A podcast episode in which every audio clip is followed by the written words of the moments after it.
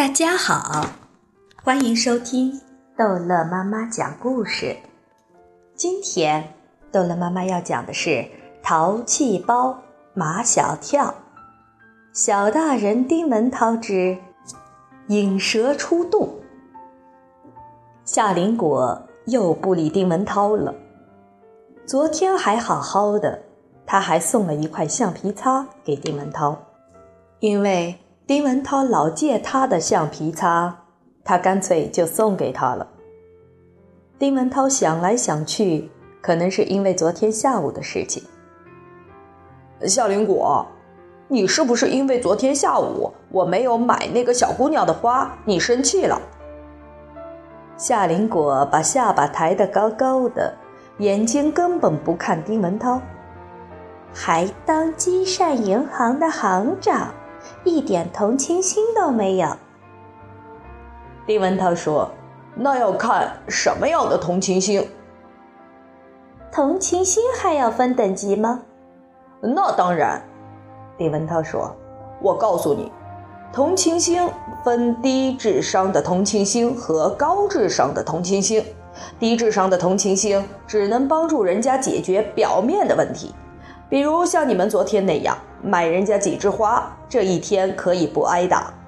高智商的同情心就是要帮助人家从根本上解决问题。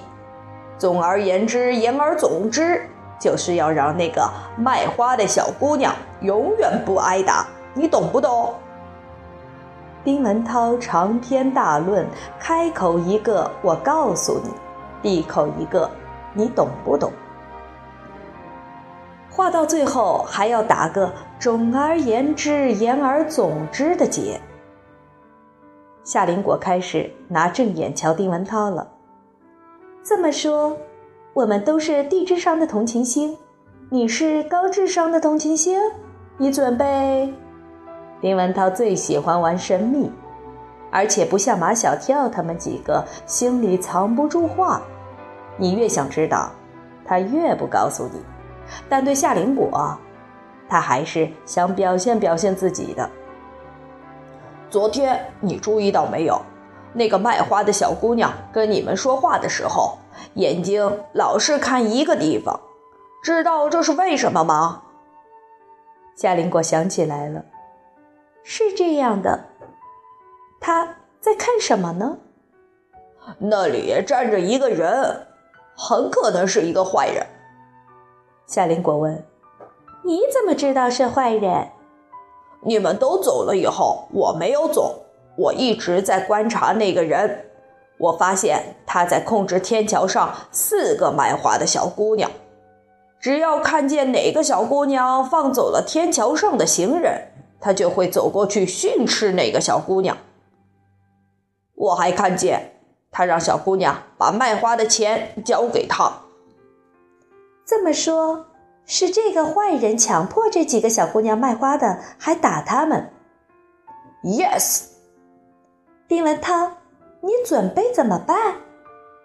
我能怎么办？丁文涛说：“我一个小孩子，我能管得了吗？”你刚才还说高智商的同情心是从根本上帮助人家，这是很严重的社会问题。我一个小孩子，丁文涛平时最不喜欢别人说他是小孩子，因为他瞧不起小孩子。现在却口口声声说自己是小孩子。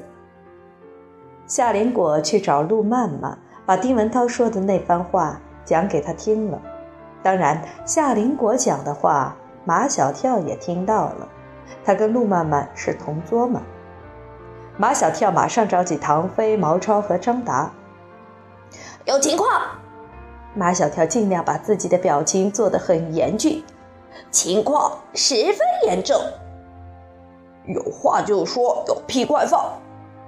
有唐飞在，制造的气氛都会被他破坏掉。马小跳把夏林果给陆曼曼说的话给他们重复了一遍，情况真的十分严重。一开始我就怀疑，这几个小姑娘都说的不是本地话，她们是怎么来到这个地方的？我又怀疑他们为什么不上学。怀疑来怀疑去，就是没有怀疑到这几个卖花的小姑娘的背后，还有一个坏人在操纵他们。在这一点上，他们不得不佩服丁文涛观察仔细、足智多谋。怎么办？张大抡起拳头，我我们去把那个坏坏人抓起来。不得鲁莽。毛超要冒充一回指挥官，我们今天下午再去见机行事。下午放学，马小跳他们几个又到天桥那里，四个卖花的小姑娘都在，他们挎着花篮在天桥上跑来跑去，叫卖玫瑰花。那男的在哪儿？马小跳他们几个没有在天桥上露面。因为不能暴露目标，他们站在天桥通向一个商场的入口处，这里能把天桥的每一个角落尽收眼底。天桥上的行人来来往往，有一半都是男人，可哪一个才是强迫这几个小姑娘卖花的坏人呢？我觉得靠在栏杆上那个男人有点问题。马小跳说。他在那里已经好长时间了。张达也说，他眼睛老老盯着那几个卖卖花的。唐飞却说：“我怎么看他不像坏人呢？”那个人确实不像坏人，在唐飞的印象里，坏人一般都是贼眉鼠眼的。而那个人浓眉大眼、西装革履，还有几分绅士派头。越不像坏人的人，越有可能是坏人。